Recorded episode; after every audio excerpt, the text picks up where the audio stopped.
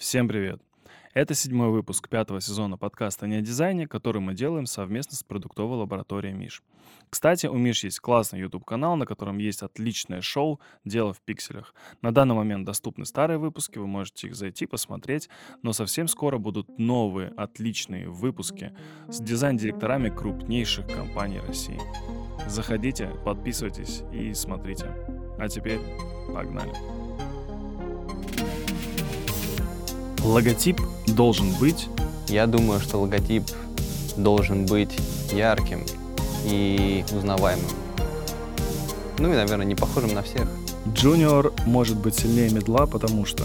Джуниор может быть сильнее мидла, потому что он ходит в качалку. Когда я стану известен на весь мир, меня запомнят по фразе Меня запомнят по фразе «красиво жить не запретишь, красиво я не живу».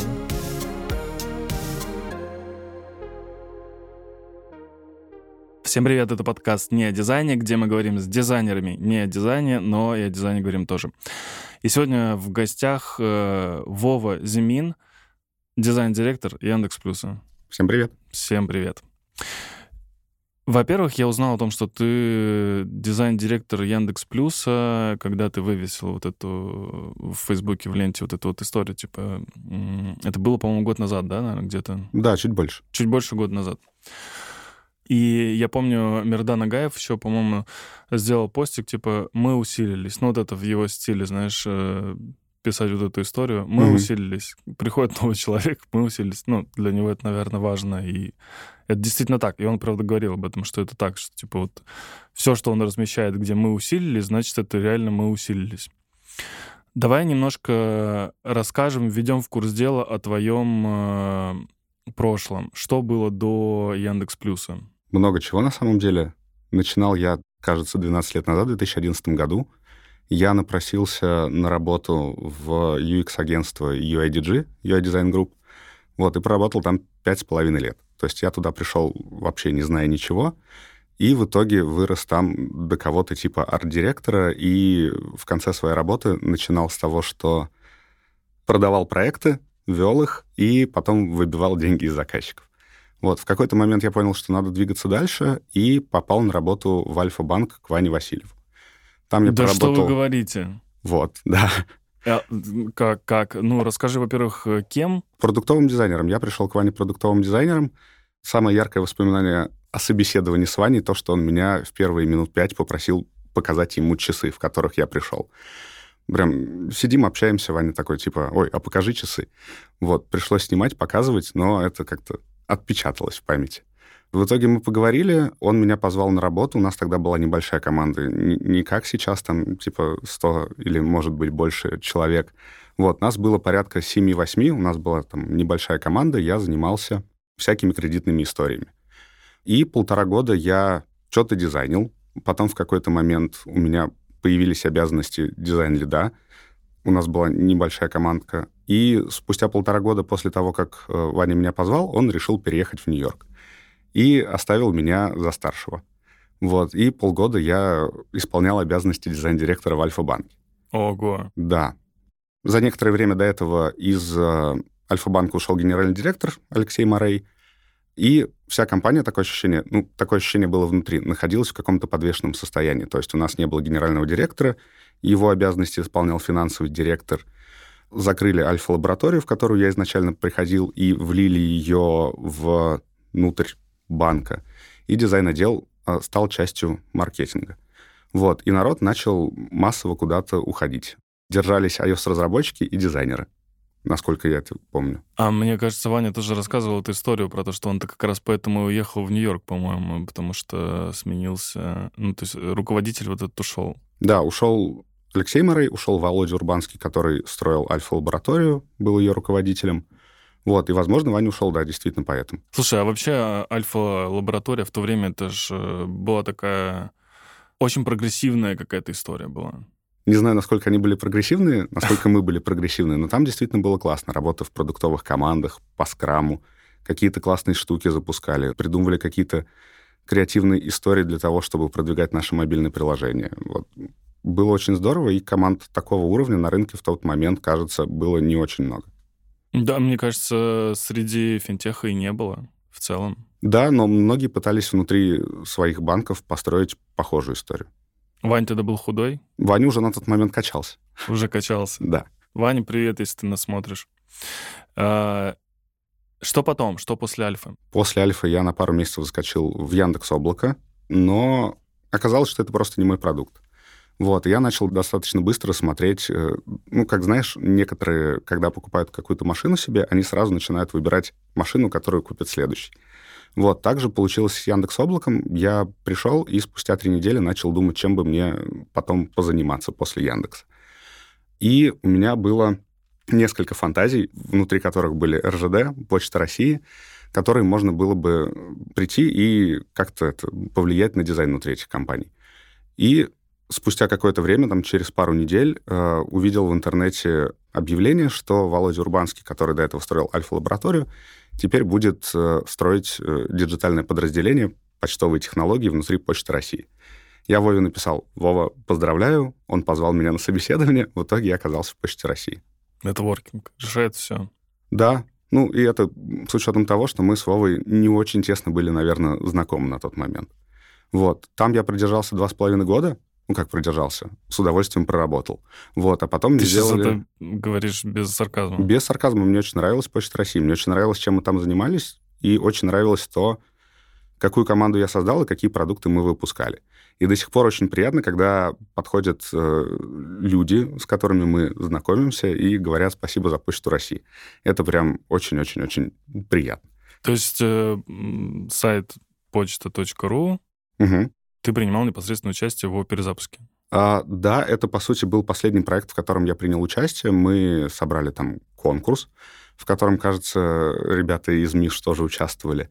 Вот, собрали несколько дизайн-концепций, на основании которых сделали подход к дизайну, который и лег в основу того сайта, который сейчас у почты запустился. М, Кайф. Но это уже было на тот момент, когда я уже принял решение уходить из почты. Мне просто сделали предложение, от которого мне сложно было отказаться. На тот момент я принял участие в одной похудательной программе, а, похудел килограмм на 10, вот, и тут появляется мой товарищ, с которым, когда я был в агентстве, мы делали тачбанк, дочку OTP, предложил поучаствовать в стартапе про здоровый образ жизни. Стартап назывался Selfit. Ну, я там проработал порядка 8 месяцев, стартап сам прожил где-то год, у нас ничего не получилось. Вот, я пришел туда продуктом заниматься B2C-шной частью этого стартапа. Очень классный опыт, мне очень понравилось, я бы с удовольствием продолжал, но, к сожалению, мы не смогли показать traction, мы не смогли подтвердить целесообразность существования нашей бизнес-модели, которую мы строили, а мы строили, по сути, маркетплейс здорового образа жизни, в котором были бы и тренировки, и онлайн какие-то мероприятия с тренерами, продажа БАДов, продажа здорового питания. Вот это вот все мы хотели объединить в рамках одной платформы. Но оказалось, что в России это не очень-то людям нужно. Вам просто нужна была селеба. Наверное, наверное, но мы не пришли к этому уровню. Сейчас, сейчас отойдем чуть-чуть э, от э, твоего таймлайна, и я расскажу кратенькую историю без упоминания людей и паролей и явок. Короче, мы делали историю про фитнес, и там была одна селеба, для которой мы это делали. То есть они пришли, заказали это. Ну, короче, у меня с 2015 по 2020 год была своя студия, в которой мы разрабатывали сайты, приложения и так далее. И к нам пришла селеба и говорит, хочу проект фитнес, там, чтобы питание, чтобы там вся вот эта история и так далее. Мы такие, ну, звучит странно, но как бы, ну, денег вот столько. А, типа, да это нормально денег. Мы такие, о, нормально денег, ну ладно, тогда давайте делать.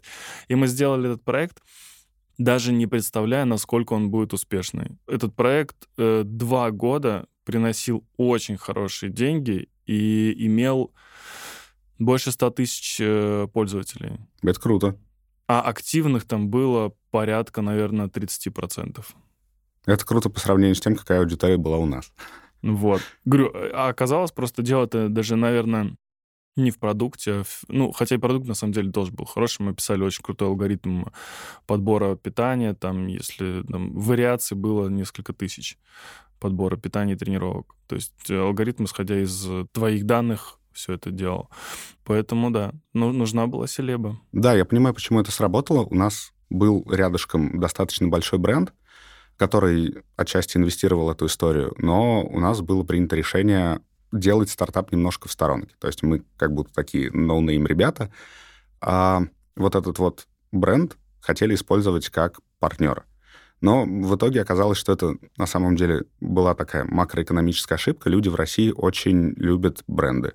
И личные бренды, и всякие Nike, Adidas и все такое прочее, и очень активно это используют в повседневной жизни.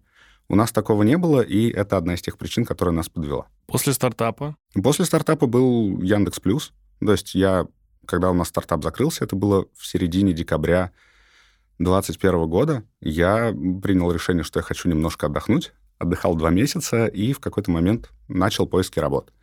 У меня было несколько предложений, и в итоге я согласился на Яндекс Плюс. Все очень просто. Мердан написал, типа, давай познакомимся, а мне даже если я не собираюсь на работу куда-то, мне очень интересно знакомиться с интересными людьми. Вот про Мердана я слышал, я слышал, что он работал в РБК, что он работал в Афише еще, в той старой Афише когда-то. И мне было очень интересно с этим человеком пообщаться. Но оказалось, что у него, типа, отличная чуйка, как продавать людям вакансию. Он сказал, приходи, я не понимаю, что делать, работы вот, она вот такая, и давай что-нибудь попробуем вместе сделать поговорили еще с парой людей, и кажется, что это был такой матч. А почему Мердан? Мердан э, дизайн-директор э, Яндекс Медиасервиса. Да, и плюс является частью медиасервисов. А, вот так вот. Да, там плюс кинопоиск, музыка, афиша и букмейт. Угу. Теперь у меня сложилось. Ну, то есть это все в его ведении, плюс вообще, ну, насколько я знаю, мигрировал между разными сервисами. То есть он начинался где-то в районе Яндекс.Гоу, как кэшбэчная программа, а потом, когда появилась общая подписка на музыку на Кинопоиск, он переехал в область медиасервисов. Интересный вопрос для меня лично. Тебе нужно было иметь или давать свое портфолио на вакансию Яндекс дизайн-директором? Кажется, что нет. Ну, оно ты... у меня собрано, вот, у меня, причем оно было собрано... Не портфолио, достаточно... даже резюме, наверное, вот, вот такое. Ну, резюме, да, у меня есть файлик, который я веду в Notion, в который я записываю какие-то вещи, которыми, там, не знаю, горжусь, которые удалось сделать. Но обычно, по моему опыту, на такие вакансии обычно такого не требуется. Вот, я вот об этом хочу вот просто сказать, что почему-то на вакансии там дизайн-директоров и, ну, то есть уже какие-то выше такие должности, не очень-то и нужно иметь какое-то супер там резюме, а достаточно прийти и сказать, э, ну, вот, вот это собеседование такое, оно, знаешь, типа не то чтобы даже собеседование, а вот ты стал интересен Мирдану, Мирдан тебя пригласил, вы поговорили, ты просто рассказал, что Мирдан не знал, до, ну, там, про тебя, и он такой, у него сложилась картинка, он говорит, кайф, и погнали. Это, ну, это прикольно. Типа, что в какой-то момент ты просто отрезаешь от себя там, типа, все, вот резюме, по сути, мне не нужно уже. Ну, типа, как будто бы люди уже на рынке знают, чем я занимаюсь, что я делал. Не совсем, наверное, так. То есть есть какие-то заметные вещи, которые раньше все писали в запрещенную социальную сеть одну, а, и по ним можно было какой-то traction проследить, что человек тут поработал, тут поработал, тут команду собрал, какие-то заметные штуки поделал, но это видно, по сути, только твоему кругу общения. То есть если ты идешь к кому-то незнакомому, все равно нужно рассказывать и доказывать, что ты не верблюд, что ты действительно эти вещи делал. И самое интересное, что когда ты собеседуешься с другими дизайнерами, все плюс-минус представляют, о чем ты говоришь. И достаточно просто найти между собой какой-то общий язык. И если ну, там, встретились два достаточно толковых специалиста, уже по уровню тех вопросов, которые задаешь, тех ответов, которые ты даешь, э, понятно, ну, типа, на одной волне вы, насколько человек глубоко погружен в ту профессию, которой занимается, но если ты приходишь к какому-нибудь директору по продукту, CPO, SEO, разговаривать на те же темы, тебе нужно, ну, как-то таким образом выстраивать свой разговор, чтобы были понятны те достижения, которые ты совершил, потому что человек просто не в твоем вот информационном поле. Он не знает, кто ты такой по сути, ты к нему приходишь просто по рекомендации, тебе нужно доказать, что ты, в общем, хороший человек, способен справляться с той работой, которую тебе предлагают. Как вообще тебе была первая неделя работы в Яндексе на позиции э, дизайн-директора в плюсе? Первая неделя была замечательная. Следующий месяц был очень тяжелый, потому что я вышел на работу 15 февраля, я успел неделю повъезжать, а потом началась вся эта вот геополитическая кутерьма. Но если общо на твой вопрос отвечать, я за неделю не понял ничего. Последующие полгода тоже ничего не понимал, что происходит в Яндекс Плюсе, потому что достаточно большая сложная штуковина, в которой очень сложно с нахрапу разобраться. То есть я знал, что у меня есть какая-то команда дизайнеров, команда продуктов, с которыми мне надо поговорить. И в этом на самом деле было для меня какое-то разительное отличие с почтой, что ты приходишь, и все, в общем-то, готовы с тобой общаться. Ты к кому не придешь, все такие, да, да, классно, давай мы тебе расскажем, что здесь происходит, и очень просто по кусочкам выстраивать какую-то общую картину. В почте, к сожалению, было ну, не совсем так. Там тоже было хорошо, люди тоже были готовы идти на контакт, но это все происходило не так открыто, что ли. Поэтому первая неделя в Яндекс Плюсе была кайфовой. Познакомился с большим количеством людей, ничего не понял и только подходил к тому, чтобы разобраться, как мне делать свою работу на новом месте. А когда ты начал, э, ну, так сказать, понимать, что действительно нужно? То есть сколько времени нужно для того, чтобы въехать вот в такой продукт? Год. Мне кажется, год вполне себе адекватная цифра. Я не уверен, что я до сих пор понимаю, что нужно делать, а, отчасти потому, что плюс, когда ты в нем находишься изнутри, производил поначалу впечатление такого стартапа внутри Яндекса. Он был большой, там работало достаточно много людей уже на тот момент, но при этом все процессы и то, как была организована работа, они напоминали какую-то вот такую вот стартапную мешанину, где все занимаются всем какое-то время ушло на то, чтобы к этой истории привыкнуть, пропустить через себя. Вроде ты идешь в большую компанию, которая там 25 лет на рынке, и тут получаешь, ну, типа, стартап, из которого только что ушел. Ну, это работающий стартап. Работающий стартап, да. И, с одной стороны, для того, чтобы понять, как работает подписка, как работают сервисы внутри этой подписки, нужно не так, чтобы много времени, ну, типа месяца 3-4. Потом нужно въехать в те планы, которые стоят перед командами, перед продуктами, перед всей командой вообще и перед э, топами плюса. Понять, кто является на самом деле заказчиком той работы, которую ты делаешь, потому что это тоже не самая очевидная штука. А потом, ну, типа, начинаешь принимать какое-то участие во всей этой кутерьме. То есть поначалу твой вклад, он очень маленький, потому что ты только начинаешь въезжать в ту предметную область, в которую пришел, проводить какие-то точечные э, работы, какие-то точечные изменения, и только потом ты выходишь на какой-то уровень типа тактики, стратегии, ради которого ты, собственно, и пришел туда. Кажется, что это работает только вот так вот, итеративненько. А вот сейчас, если не касаться целей э, компании как э, бизнеса, например, а лично твоих целей, какие цели ты для себя ставишь э, в этом продукте? Ну вот, например, исключительно для пользователя. Угу. Что должен пользователь понять, почувствовать, принять, когда он будет пользоваться плюсом? Давай, мне кажется, здесь два вопроса про цели и про то, что хочется для пользователей. Цель у меня на самом деле очень простая — делать э, классный продукт для той огромной аудитории, которая пользуется плюсом. То есть, чтобы к нам приходили конкуренты и пытались у нас скопировать. Так или иначе, экосистемных подписок в России не так, чтобы много, и все друг у друга подсматривают. И плюс это достаточно такой яркий ориентир, потому что плюс один из первых начинал, у плюса достаточно неплохо получается, как мне кажется, и мне хочется, чтобы брали не только вот эту вот бизнес-модель подписочную и то, как мы экосистему строим как референс, но и брали те интерфейсы, которые мы делаем, ту экосистемную обвязку, которой, по сути, плюс и является, и те механики, которые мы пытаемся на наших пользователей распространить. То есть быть э, трендсеттерами, короче, в этом во всем. По сути, да, это тот уровень, к которому хочется прийти. Не все получается, к сожалению, по ряду причин объективных, субъективных, но это тот уровень, на который очень хочется выйти. А для пользователей Хочется сделать так, чтобы они понимали, что покупают. Потому что сейчас э, львиная доля людей приходит посмотреть кино, послушать музыку, почитать книги. Вот, и мы хотим им рассказать, что помимо этих возможностей у них есть куча еще других вещей, которые они могут в плюсе поделать.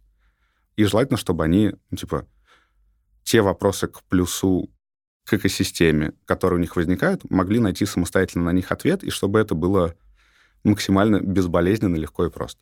Слушай, а ты никогда не сравнивал э, вот экосистемы э, бизнесов э, с какими-то другими экосистемами или другими бизнесами? Вот так я загнул. Ну, типа, Там, не знаю, есть э, сельскохозяйственная экосистема, экосистема земли есть, Мгм. ну, условно, там, или, или еще что-то. Никогда не думал о том, что, ну, типа, почему э, вот эту историю там в бизнесе называют экосистемой?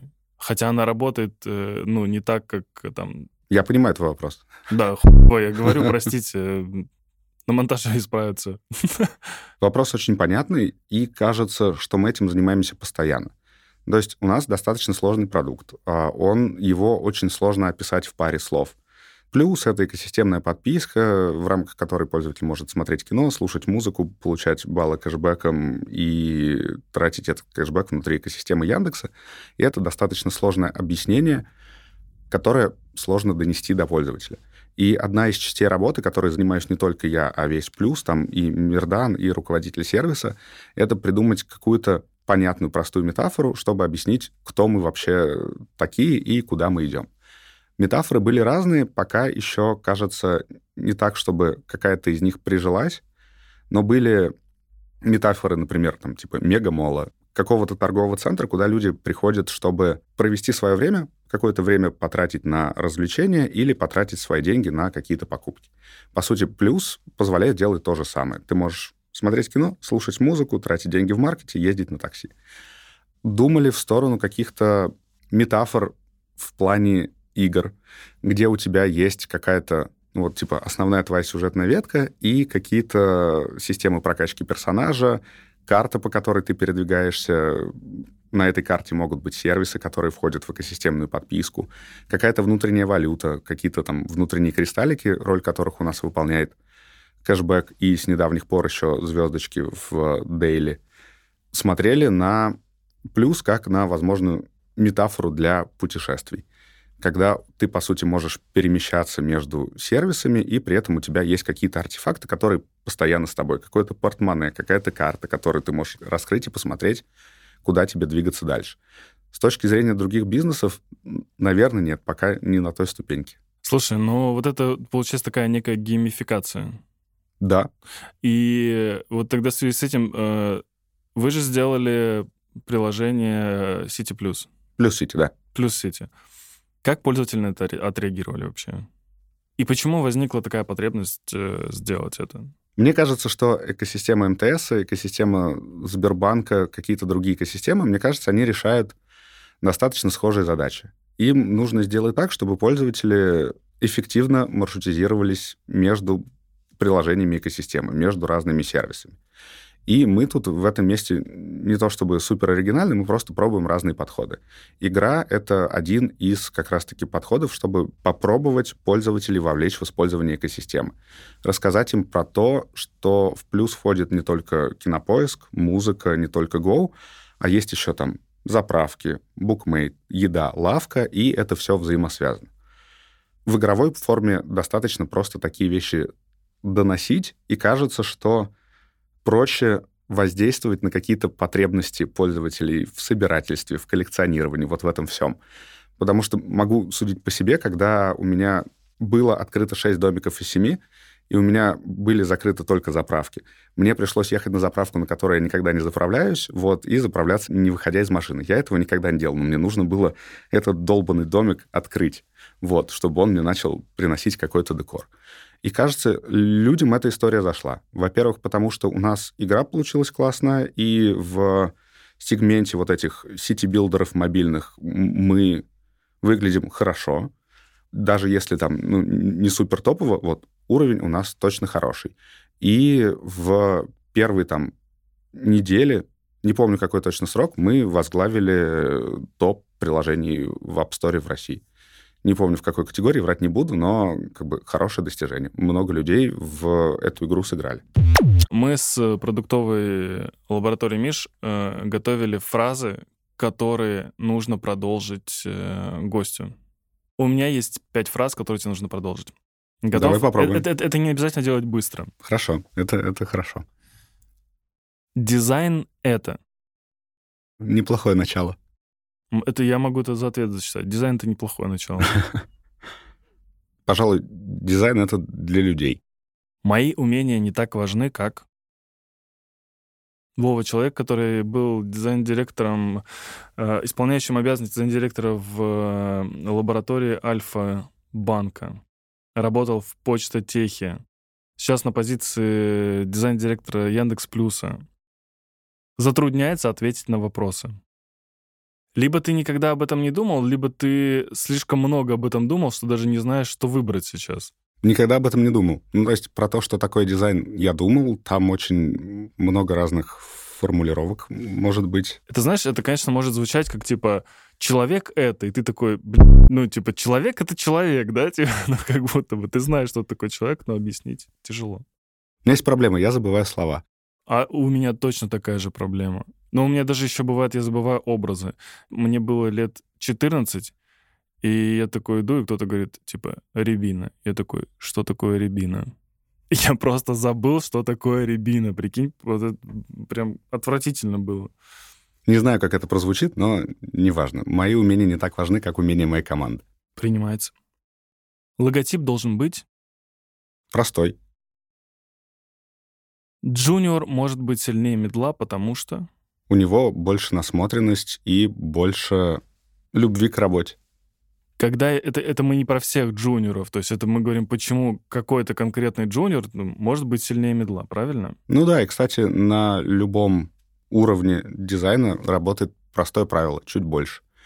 Если ты соответствуешь ожиданиям на той позиции, на которой ты находишься, это на самом деле ни к чему не приведет, и будет тормозить твой рост. Но как только ты начинаешь там делать на 10% больше, чем от тебя ожидают, у тебя появляется какой-то прогресс. И если джуниор научится вот в этой вот штуке, ну, типа, делать больше, чем от него ожидают, брать на себя больше ответственности, а какой-нибудь мидл uh, будет э, сидеть на своем уровне и делать, ну, просто работать работу, то такой джун гораздо будет сильнее и потенциально лучше медла, который вот, вот застрял в своем маленьком медловском мирке. И финальная фраза. Когда я стану известен на весь мир, меня запомнят по фразе «Ребята, давайте жить дружно». Кот Леопольда, значит. Да.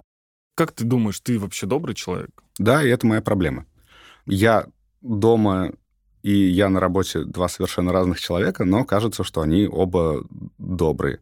То есть, понятно, в личных отношениях, когда ты с человеком уже там больше 10 лет, ну, какие-то вещи проявляются. Это может быть не то чтобы злость, но, но что-то усталость или что-то так. Но с этим надо просто поработать.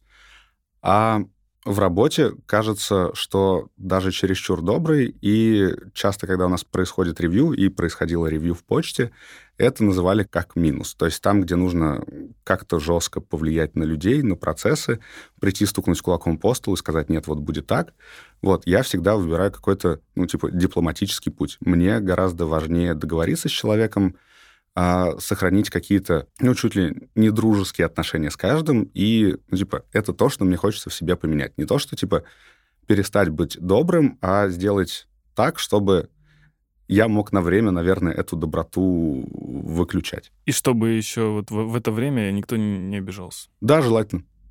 Желательно. Я из-за этого сильно переживаю всегда. Ты сейчас, ну, я правильно понимаю, что ты больше общаешься с арт-директорами?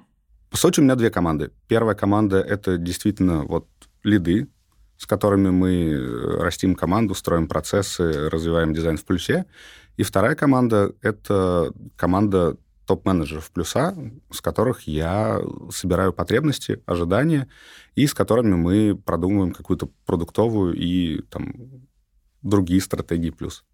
Вот в чем ты можешь быть э, жестким вот, несмотря на то, что ты говоришь, что ты добрый, в чем ты можешь быть жестким и никогда не уступишь? К тому, что нужно использовать тире вместо дефиса. Угу. Каким-то, на самом деле, мелочам а, мне кажется, что на каких-то абстрактных уровнях, типа о видении того, куда двигать дизайн, о видении того, куда развивается продукт, там нужно ну, договариваться, приходить к консенсусу и вырабатывать какое-то общее мнение.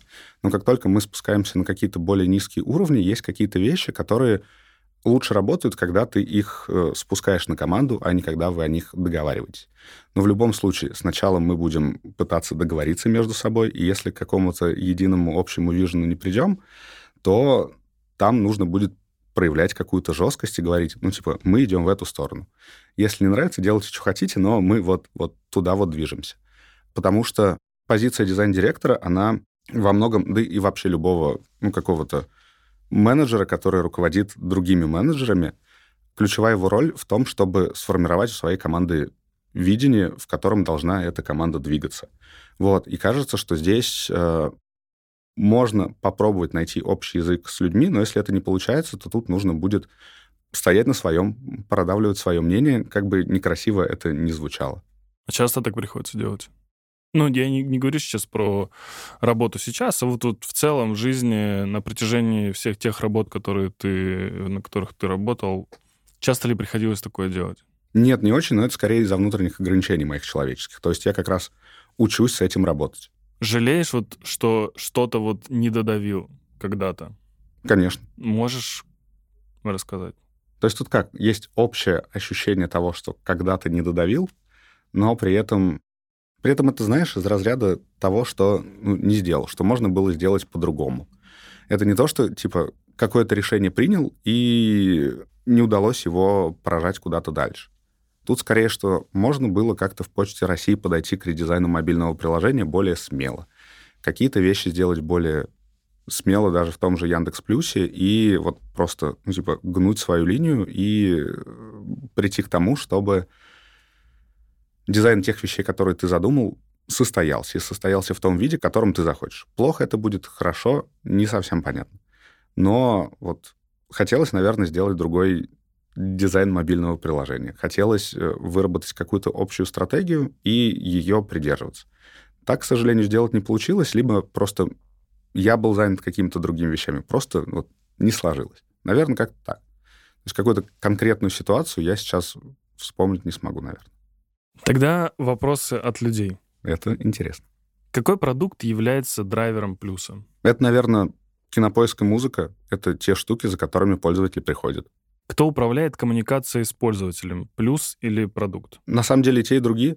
Ну, то есть есть какие-то э, вещи, которые кинопоиск коммуницирует сам от себя. Есть вещи, которые музыка коммуницирует сама от себя. У них там есть, ну, типа, собственный контент-план, собственная коммуникационная стратегия, но при этом есть э, сообщения, которые мы транслируем как экосистема. И мы строим его так, что это, ну, типа, сообщение от плюса, в которые входит кинопоиск, музыка, Go, маркет, вот, и плюс это все объединяет. Поэтому нет, пожалуй, какого-то центрального заказчика, по крайней мере, сейчас. Непонятно, придем ли мы к этому или не придем но есть какие-то KPI, которые сервисам надо достигать, они на них работают, и есть мы как экосистемы, которых есть свои собственные KPI, и не всегда они пересекаются. И мы работаем на них. Как ты считаешь, это проблема или нет? Я не могу сказать, хорошо это или плохо, это пока вот данность, что каждый сервис, который входит в плюс, имеет свое лицо, имеет свою коммуникационную стратегию.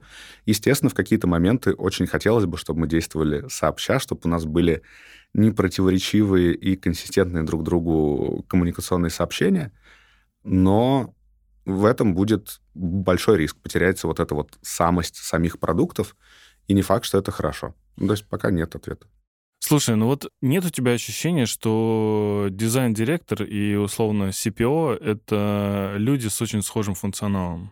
Есть. Как будто бы это же должно было быть э, одно целое, и как будто это разорвали. Я как э, объясняю дизайнерам подход к работе продукта и дизайнеров в продуктовой команде, что дизайнер — это такой мини-продукт, ну, со-продукт, и у них действительно пересекаются функциональные обязанности, но при этом у дизайнера нет всяких PNL, юнит экономик, а у продукта нет э, истории про фильм. И есть ощущение, что если это сосредоточить все в руках отдельного человека, то, во-первых, не будет какого-то челленджа друг друга. То есть будет решать все один человек, и непонятно, хорошо это или плохо. Классно, когда есть человек, который может почелленджить план другого и, ну, типа, позадавать неудобных вопросов, на которые продукту или дизайнеру так или иначе придется искать ответ. И нет людей, которые хороши во всем. То есть если человек умеет работать э, с финотчетностью типа PNL, то не факт, что у него будет получаться хорошо делать дизайн. Вот. И такая же история с CPO и дизайн-директором. Это скорее напарники, которые должны, ну, типа, в одну сторону плыть. Но при этом у CPO на самом деле хватает э, задач, связанных с метриками, связанных там, типа, с финансами. Ему же надо сделать так, чтобы продукт э, приносил баблишко. А дизайн-директору надо сделать так, чтобы, с одной стороны, продукт приносил баблишко, а с другой стороны, права пользователей были, не были ущемлены. Вот, и как раз-таки вот эта вот пользовательская часть, она часто вот в продуктовых позициях немножко забывается. Потому что, ну, типа, да-да-да, есть некоторые шоры, есть, ну, типа, даже не шоры, есть фокусировка на бизнес-показателях. Вот, и по дефолту считается, что если продукт хорошо продается, значит, ну, типа, пользователям хорошо.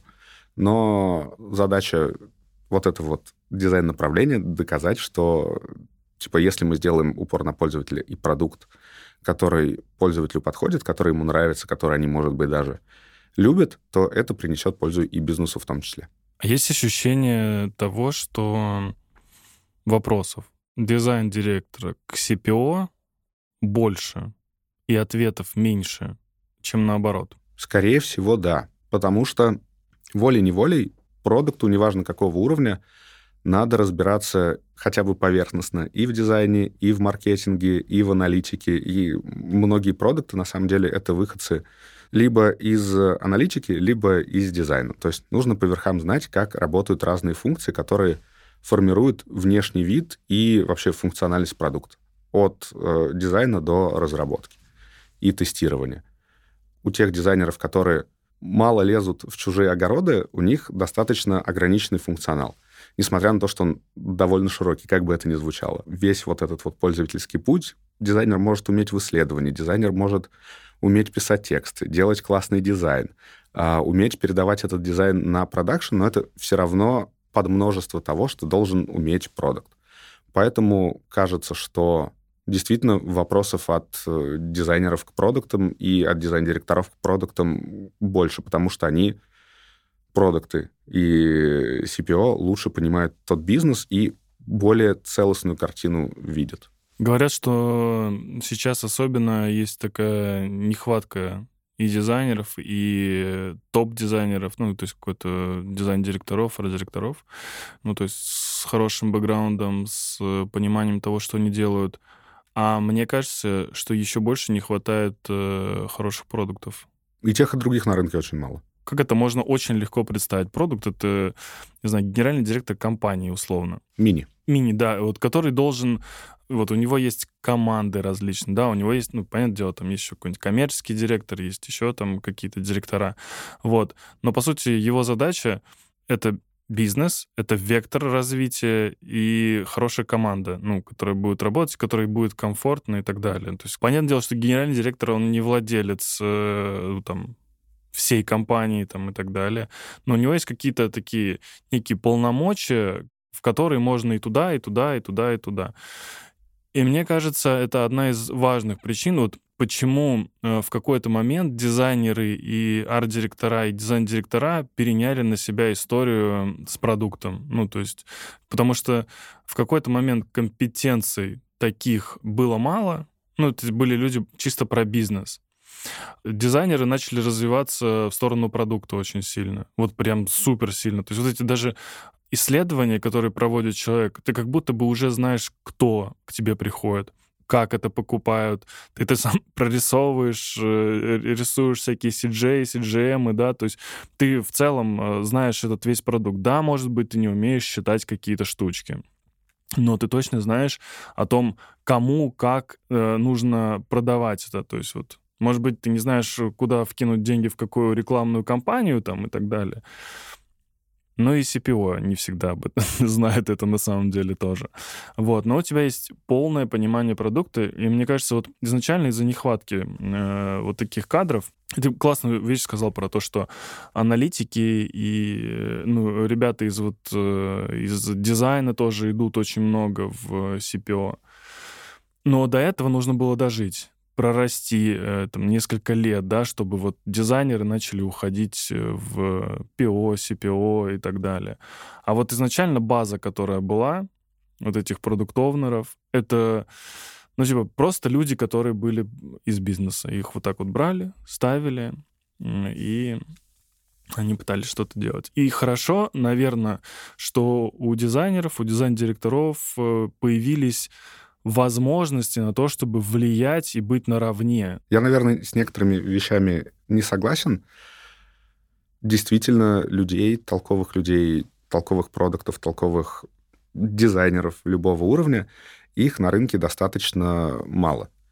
Просто потому, что в какой-то момент э, эти профессии появились не так, чтобы, ну, типа, супер давно, вернее, они появились давно, но широкое распространение получили недавно, и из-за этого был достаточно низкий порог входа в профессию, в том числе в профессию продуктового дизайнера. Вот. Это привело к тому, что ну, достаточно много дизайнеров, но при этом людей, которые осознанно подходят к своей профессии, их не так, чтобы много. И возможности у дизайн-директоров и дизайнеров появляются ровно в том месте, в котором дизайнеры и дизайн-директора готовы в эти возможности влезать.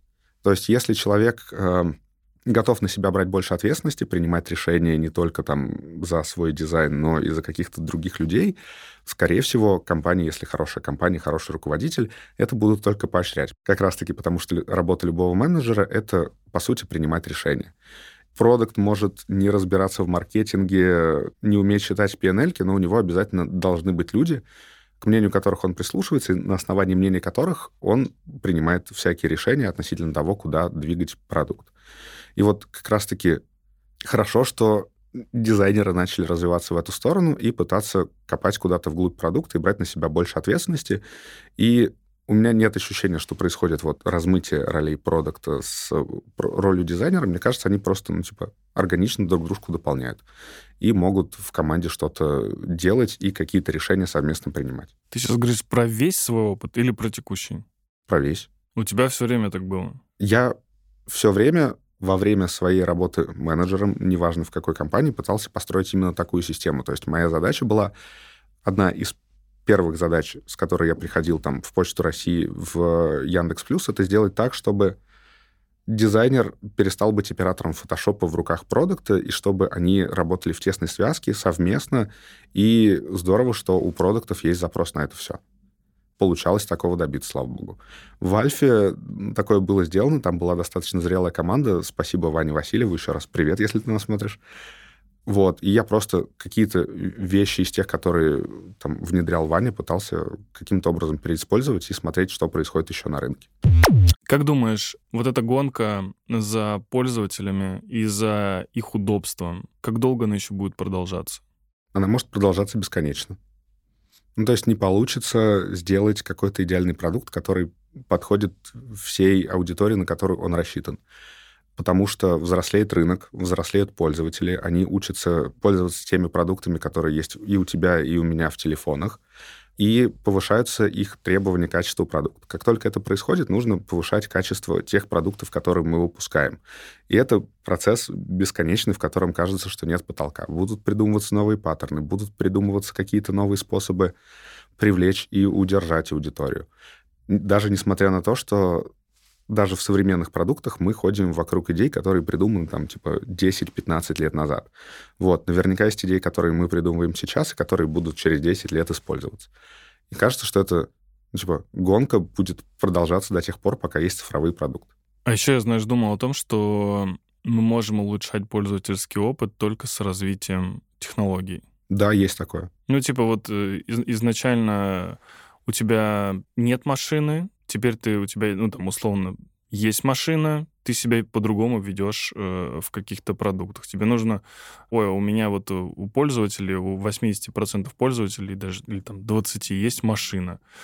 Значит, нам нужно что сделать? Нам нужно, вот они пользуются в машине нашим продуктом, нам нужно что-то сделать. А теперь прод... машин больше нет, э, теперь есть э, все на летающих велосипедах у нас. И это совершенно другой experience будет. Ну, типа.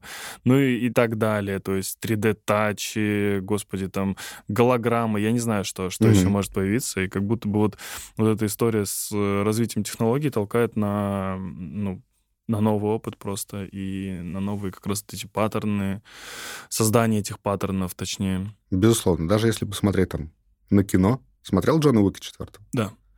Вот, и там очень много красного. Там фильм снят безумно красиво, гораздо красивее, чем предыдущие три части.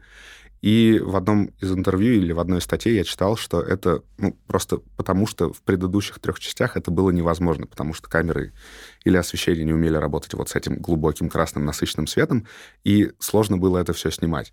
Вот. А когда ты приходишь на четвертого Уика в кинотеатр, как же круто снято.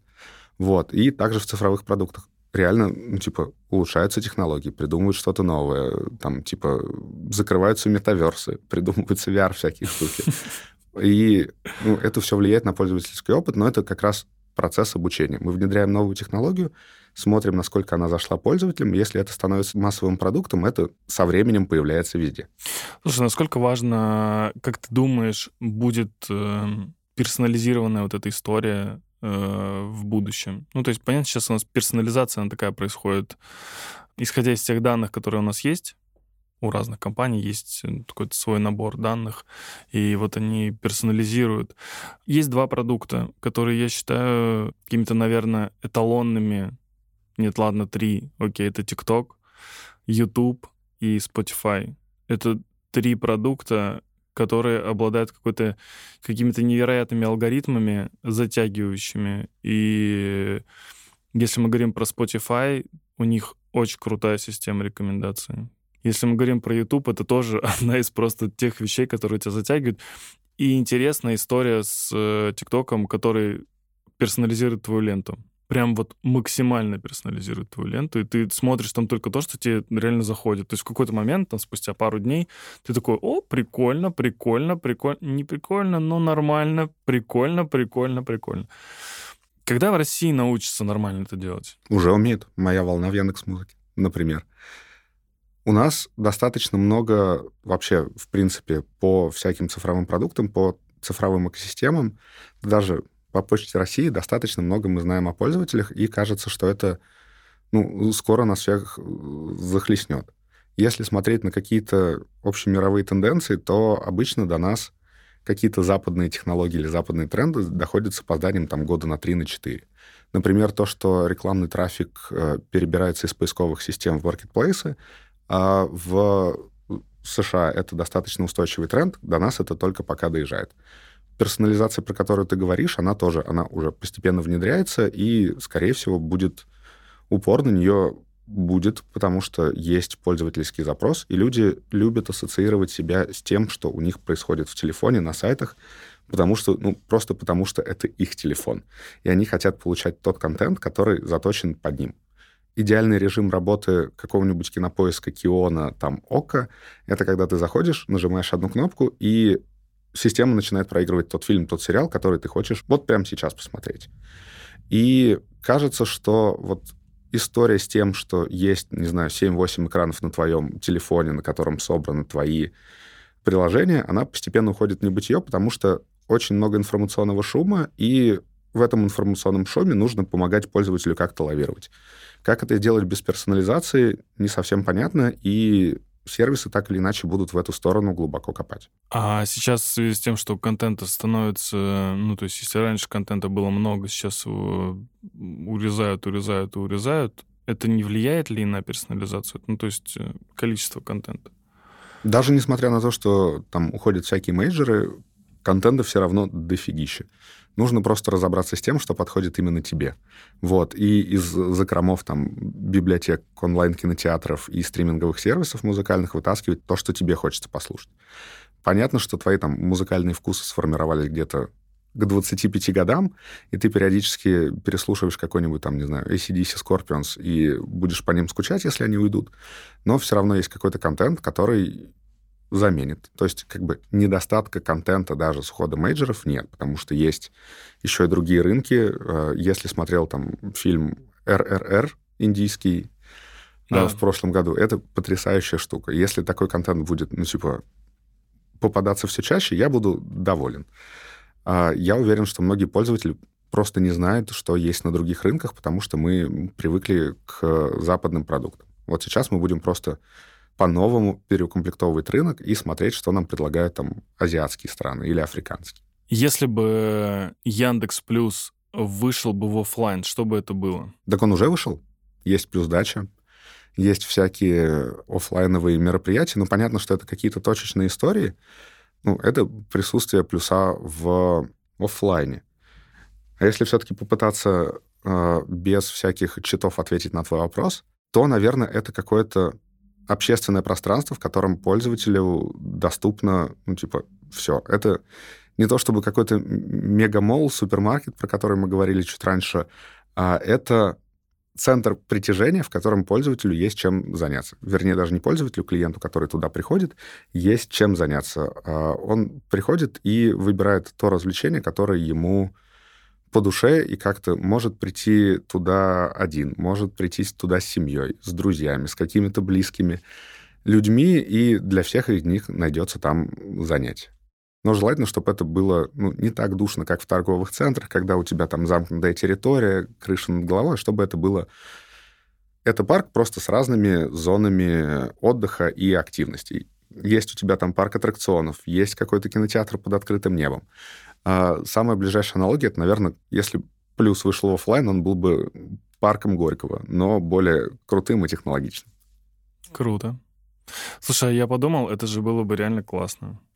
Яндекс, если вы кто-нибудь нас смотрите, сделайте в парке Горького Яндекс Плюс. Сити Плюс, да? Как? Плюс Сити. Плюс Сити. Ну, там есть плюс дача, даже две. Мне, значит, просто интересно было, как можно было бы продавать с точки зрения бизнеса, ну, вот, допустим, с точки зрения э, пользовательского опыта мы понимаем, как это классно можно сделать, а вот с точки зрения бизнеса, как продавать это людям в этом пространстве плюс, нужно будет еще подумать. Да, но при этом понятно, что люди любят быть частью каких-то сообществ, каких-то мест по интересам. Самый простой приземленный вариант — церковь, куда люди приходят там поговорить с Богом и, ну, в общем, чувствуют какую-то общность. И таких мест, в которых люди объединяются, может быть больше, чем вот одна институция, и можно как раз-таки поработать над тем, чтобы ее сформировать. У плюса два тарифа. Семейный нет. и один. Нет? Теперь у всех семейный тариф, да. Ну, типа плюс — это семейная подписка. Плюс это один тариф, по сути, сейчас. Да, да. Почему так? Что такое? Так, Ну, Вау. потому что, да, ну... Нет, ну вот ты говоришь про...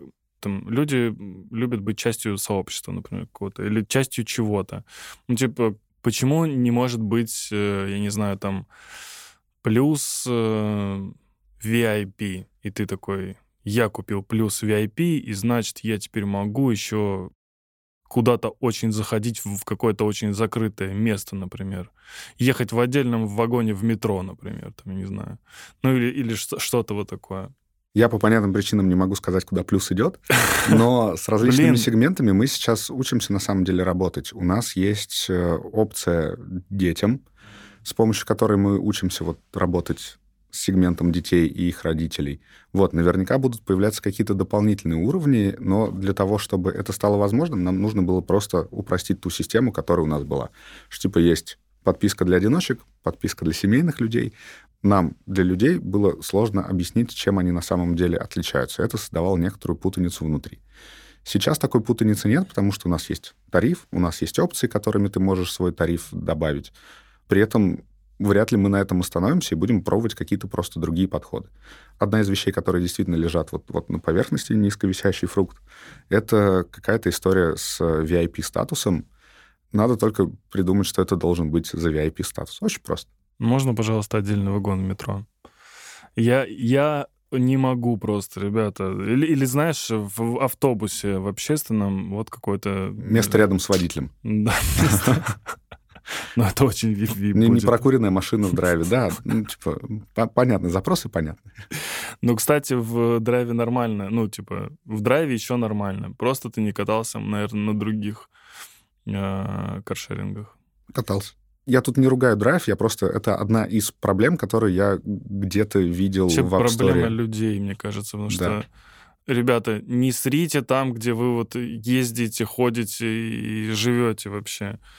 Другие люди там тоже ездят, живут и ходят. Да-да-да, это ни в коем случае не проблема драйва, это, ну, типа, культура потребления того, что драйв предоставляет. Это то, почему такие продукты не идут в регионы, мне кажется. Да, я все жду, когда драйв дойдет до Пушкина, вот, пока никак.